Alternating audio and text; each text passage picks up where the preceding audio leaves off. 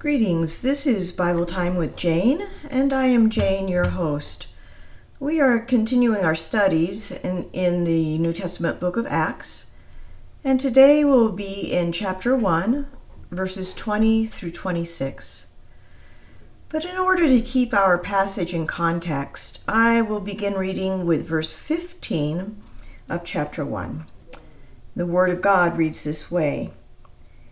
And in those days Peter stood up in the midst of the disciples, altogether the number of names was about a hundred and twenty, and said, Men and brethren, this scripture had to be fulfilled, which the Holy Spirit spoke before by the mouth of David concerning Judas, who became a guide to those who arrested Jesus. For he was numbered with us and obtained a part in this ministry. Now this man purchased a field with the wages of iniquity, and falling headlong, he burst open in the middle, and all his entrails gushed out. And it became known to all those dwelling in Jerusalem. So that field is called in their own language Akeldama, that is, field of blood. For it is written in the book of Psalms, Let his dwelling place be desolate and let no one live in it. And let another take his office. Therefore, of these men who have accompanied us all the time that the Lord Jesus went in and out among us, beginning from the baptism of John to that day when he was taken up from us, one of these must become a witness with us of his resurrection. And they proposed two Joseph called Barsabbas, who was surnamed Justus, and Matthias. And they prayed and said, You, O Lord, who know the hearts of all, show which of these two you have chosen to take part in this ministry and apostleship from which Judas by transgression fell, that he might go to his own place. And they cast their lots and the lot fell on Matthias, and he was numbered with the eleven apostles. According to this passage of Scripture, as we had previously discussed, the prophecies had to be fulfilled. That is always a principle in Scripture. And just like the prophecies of Judas's betrayal had to be fulfilled, which we had covered in our last session together, so also was Judas's replacement foretold, and those prophecies also needed to be fulfilled. So after much prayer, uh, Peter was impressed by the Holy Spirit uh, with the instruction in two Psalms, and he quotes from the two Psalms. His first quote is from Psalm 69 25, which says, Let his dwelling place be desolate and let no one live in it. That is prophetic declaration of the one who would betray Jesus Christ. And the second quotation comes from Psalm 109, verse 8 Let another take his office. So, based on the, the uh, declaration of these two Psalms, Peter felt confident in, in uh, addressing those that were gathered around him that this was something that needed to be done. Uh, the uh, 12 had to be established before the coming of the Holy Spirit. Let me make just one point that, you know, here is Jesus, or Peter, uh, standing up before the uh, brethren that had gathered to pray, and he is uh, speaking to them as leader of the group. And this is consistent with what Jesus had assigned to him uh, before his crucifixion. There are several passages, but one um, uh, serves as an example in Luke chapter 22, verses 31 and 32. It reads this way And the Lord said, Simon, Simon, indeed Satan has asked for you that he may sift you as wheat. But I have prayed for you, that your faith should not fail. And when you have returned to me, strengthen your brethren. You might also remember the story after Jesus had risen from the dead and the disciples had been out fishing all night. And uh, in the morning, Jesus approached them, and that was the opportunity for Jesus to restore Peter completely into not just into fellowship, but also into the calling of his ministry. That's found in John chapter 21. And you will remember, you know, Pete, Peter had denied Jesus three times. And so on that day, Jesus asked Peter three times, Do you love me? And three times Peter said, Yes, Lord, you know I love you. And so what did Jesus say? He said, Peter, feed my sheep, feed my lambs, feed my sheep.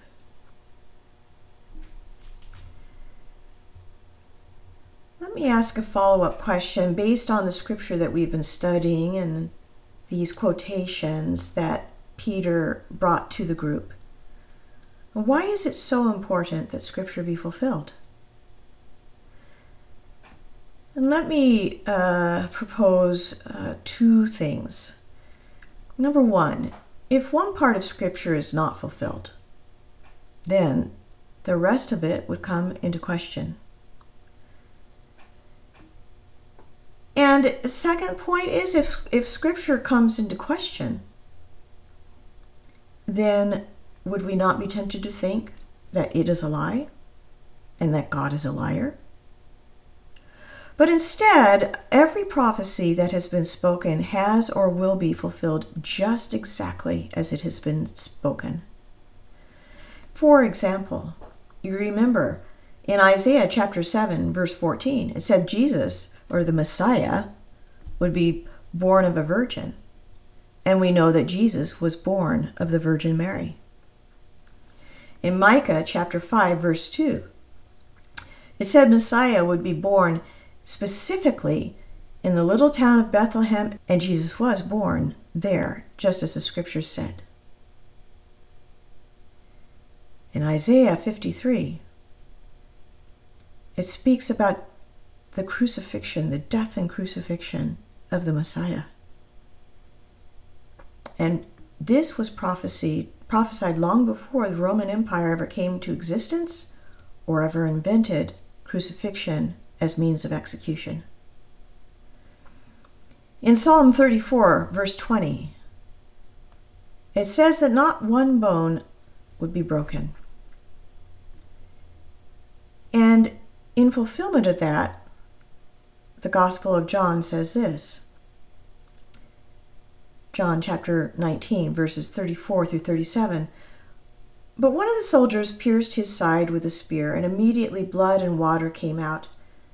And he who has seen and has testified, and his testimony is true, and he knows that he is telling the truth so that you may believe, for these things were done that the scripture should be fulfilled, not one of his bones shall be broken. And again, another scripture says, They shall look on him whom they have pierced. Listen to Psalm 22, written by King David long before Jesus ever hung on the cross. And yet it's so descriptive of what Jesus experienced on that cross. Psalm 22, verses 11 through 19, it prophetically says this Be not far from me, for trouble is near, for there is none to help. Many bulls have surrounded me, strong bulls of Bashan have encircled me. They gape at me with their mouths like a raging and roaring lion. I am poured out like water, and all my bones are out of joint. My heart is like wax, it has melted within me. My strength is dried up like a potsherd, and my tongue clings to my jaws. You've brought me to the dust of death. For dogs have surrounded me, the congregation of the wicked has enclosed me. They pierced my hands and my feet. I can count all my bones. They look and stare at me. They divide my garments among them, and for my clothing they cast lots. But you, O Lord, do not be far from me. O my strength, hasten to help me. You will note how specific this prophecy is regarding the things Jesus suffered on the cross. Each point is verified by Scripture, by historical accuracy, and by science of the sufferings of anyone who was crucified. So, just as the prophecies have been fulfilled exactly like they were written, then we can also be assured that the prophecies yet to come will also be fulfilled just as it is written. And this should be bring a measure of confidence and comfort for us in this day in which we live, where everything just seems to be so crazy and spinning out of out of control. We can be comforted because we know what has been written will happen just as it has been proclaimed and it has been proclaimed that Jesus is going to return and Jesus is going to reign over all the earth as King of Kings and Lord of Lords. I was reminded of the passage in the little book of Jude, which is just before the book of Revelation. In verse 14 and 15, it says this And now Enoch, the seventh from Adam, prophesied about these men, also saying, Behold, the Lord comes with ten thousands of his saints to execute judgment on all, to convict all who are ungodly among them of all their ungodly deeds which they have committed in an ungodly way and of all the harsh things which ungodly sinners have spoken against him. And so we can be comforted in knowing that everything that God has said, he will do. But let's return now to our passage before us in the book of Acts. In verse 21, let me read this again. Therefore, of these men who have accompanied us all the time that the Lord Jesus went in and out among us, beginning from the baptism of John to that day when he was taken up from us, one of these must become a witness with us of his resurrection.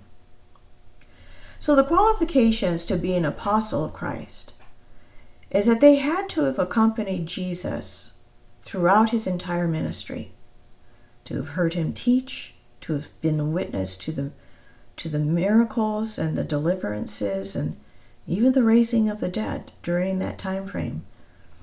They had to have been baptized by John the Baptist. They had to have been an eyewitness of the resurrection of Jesus Christ, being fully convinced that Jesus is alive. Being an eyewitness adds credibility to the testimony it would also just lock in the faith so that nothing would ever shake them from the work that God had called them to do. So, a choice had to be made. And after much prayer, two names came to the forefront. And while these men propose two names, I want to remind us that it is God who chooses. It says in Proverbs chapter 16, verse 33 the lot is cast into the lap, but its every decision is from the Lord. They used the casting of lots on that day to make a choice. One, shall we say, one stone, don't know quite what it was, had the name of one, and one had the other, and don't really quite know how that all worked out, but it was clear to them who the choice would be. This casting of lots had its origin back in the days of Moses and Aaron.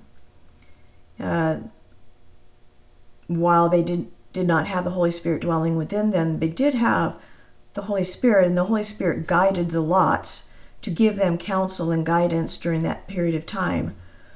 But this casting of lots will be the last time that we will see this practice in the New Testament because very shortly the Holy Spirit will be poured out to them.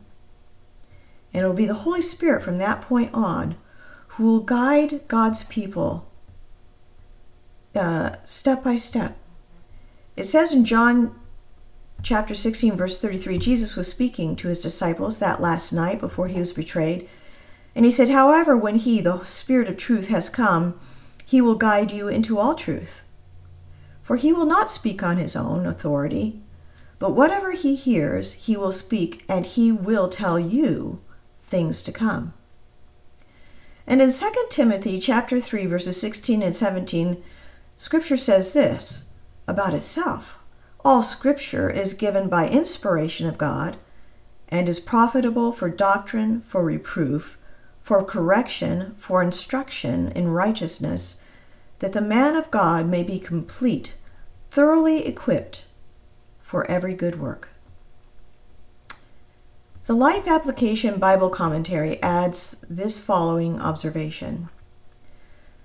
The main reason for this process was to make sure that there were 12 apostolic witnesses.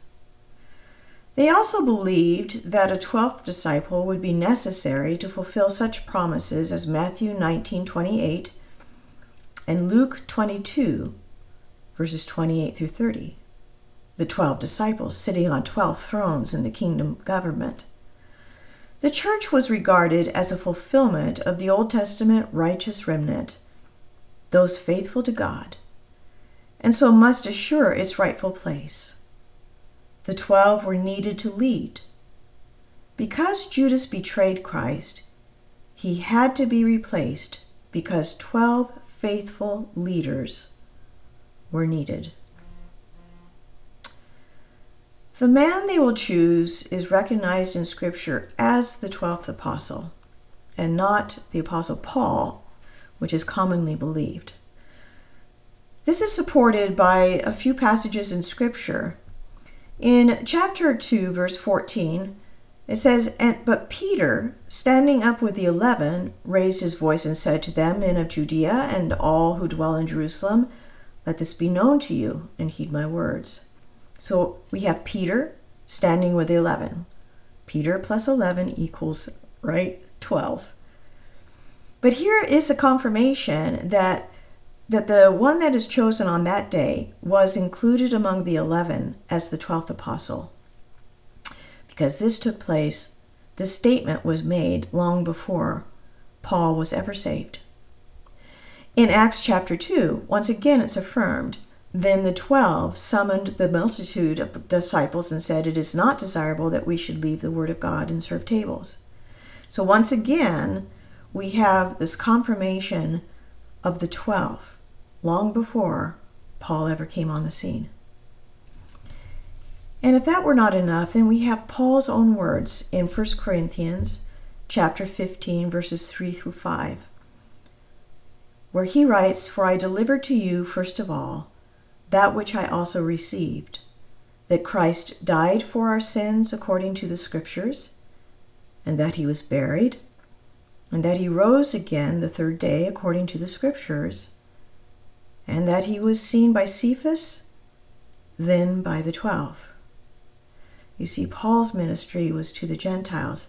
He did not meet the qualifications for the twelve, though he was an apostle of Jesus Christ. An apostle is one who is sent. He is a messenger, a missionary. And it's in that category that Paul is an apostle. But the 12 were specific, and that is for governance on the day that when Jesus returns. So, after much prayer, two men's names rose to the surface. The first one was Joseph, called Barsabbas, who was surnamed Justus, and the second was Matthias. And after casting the lots, Matthias was the one chosen to be the new twelfth apostle. And that is the last that we hear of him by name, though, as we have seen, we do find him in the company of the apostles. But we do know something about Barsabbas, who is also called Justus. We know that he had been with Jesus throughout Jesus' ministry because that was one of the qualifications for the selecting of the two. He had participated with uh, ministry when Jesus sent out the 70, two by two. It says in Luke chapter 10, verse 1 After these things, the Lord appointed 70 others also and sent them two by two before his face into every city and place where he himself was about to go. We know that he had been baptized by John the Baptist because that was one of the qualifications. We also know that he continued to be faithful in ministry and he became a fellow minister of the gospel of Jesus Christ along with Paul and Silas. We read in Acts chapter 15, verse 22 Then it pleased the apostles and elders with the whole church to send chosen men of their own company to Antioch with Paul and Barnabas, namely Judas, who was also named Barsabbas, and Silas, leading men among the brethren. In this passage, he is more specifically known as Judas. And so, why the, why the, uh, the change from in Acts chapter one, Joseph, uh, who was surnamed Justus, right? Joseph called Barsabbas, who was surnamed Justus. Joseph was Hebrew name. Judas was the Greek name. And in Corinthians, we see um, Barsabbas accompanying Paul and Barnabas in their ministry to the Gentiles. And so that is why he is using a Greek name. It's just like Paul. Paul's Hebrew name is Saul, Paul is the Greek name.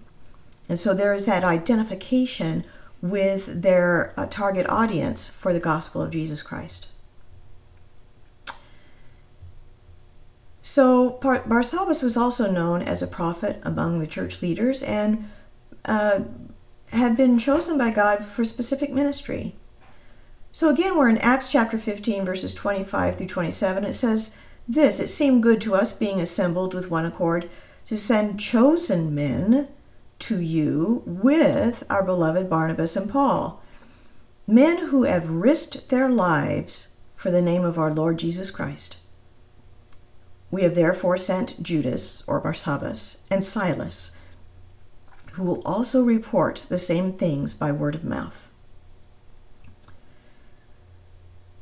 But one other thing we know about Barsabbas, or Judas, as it's, he's known in this passage of Scripture, that once again he was not chosen. Listen to this. Again, chapter 15, this time verses 32 through 40. Now Judas and Silas, themselves being prophets also, exhorted and strengthened the brethren with many words. And after they had stayed there for a time, they were sent back with greetings from, from the brethren to the apostles. However, it seemed good to Silas to remain there.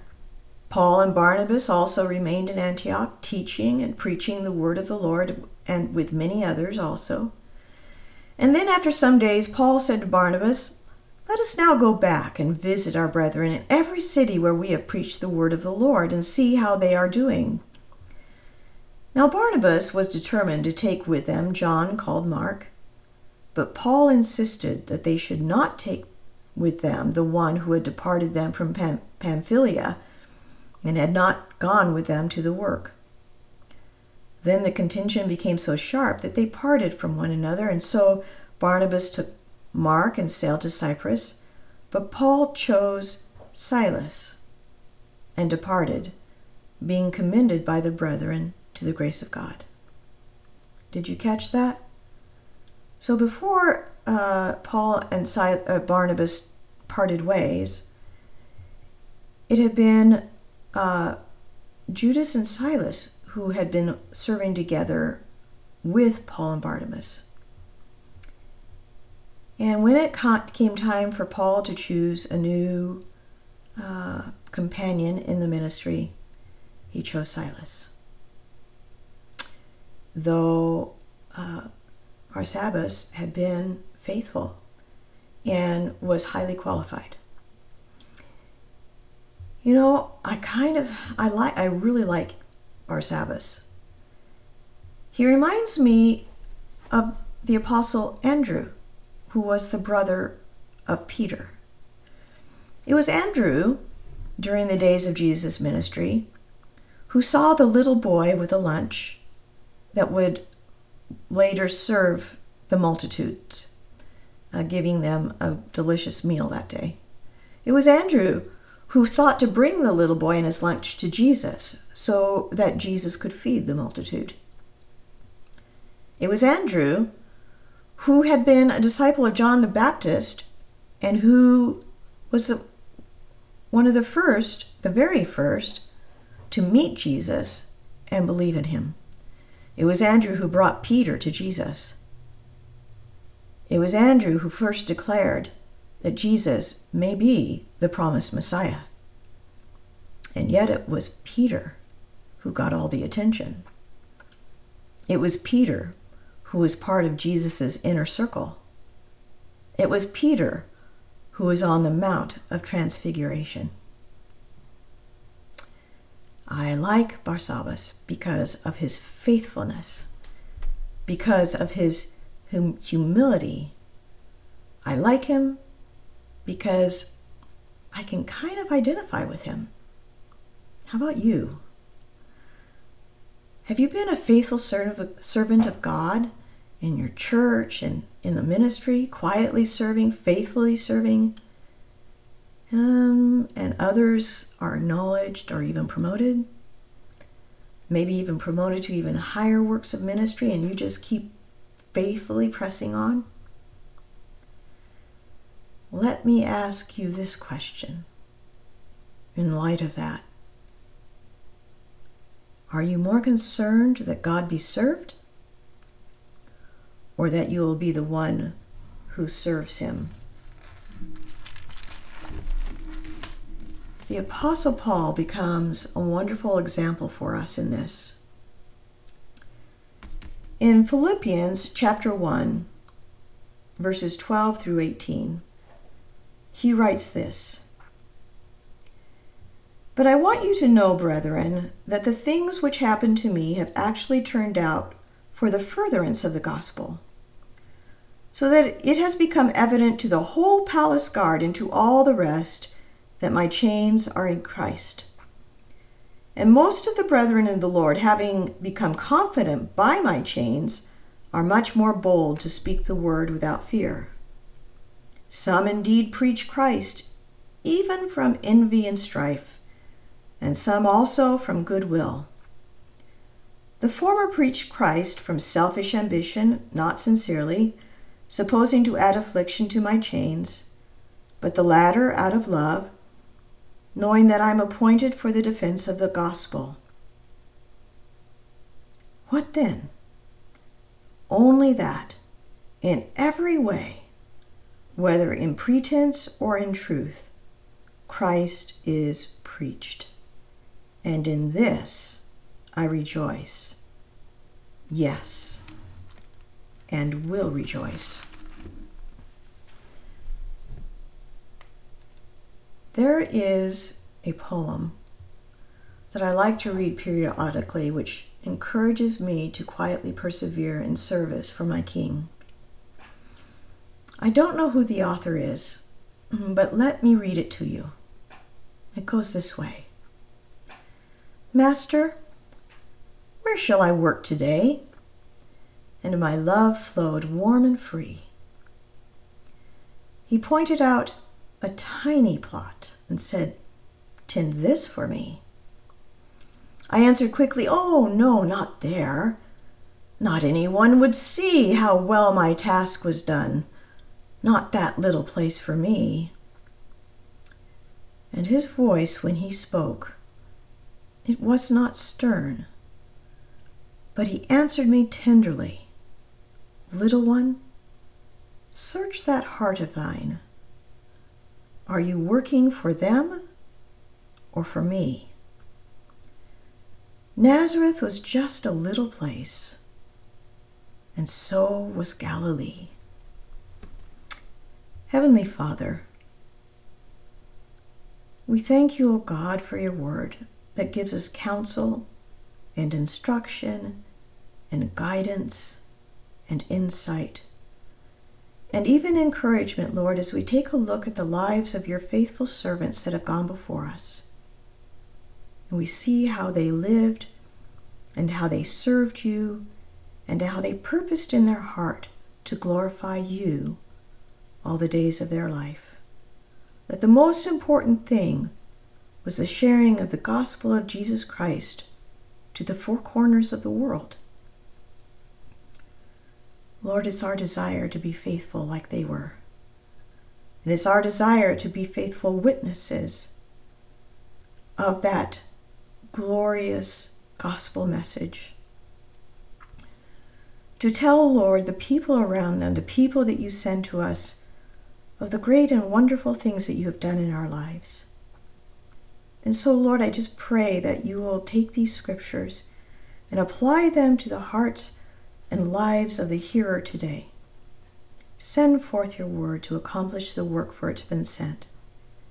May we be inspired and moved to be bold in the proclamation of Jesus Christ, who is King of Kings and Lord of Lords, and who will soon come again. We look forward to that promise, but while we wait, may we be faithful until the end. We ask this in that mighty name of Jesus. Amen. So until next time, my dear friend, May God richly bless you and continue to guide you day by day.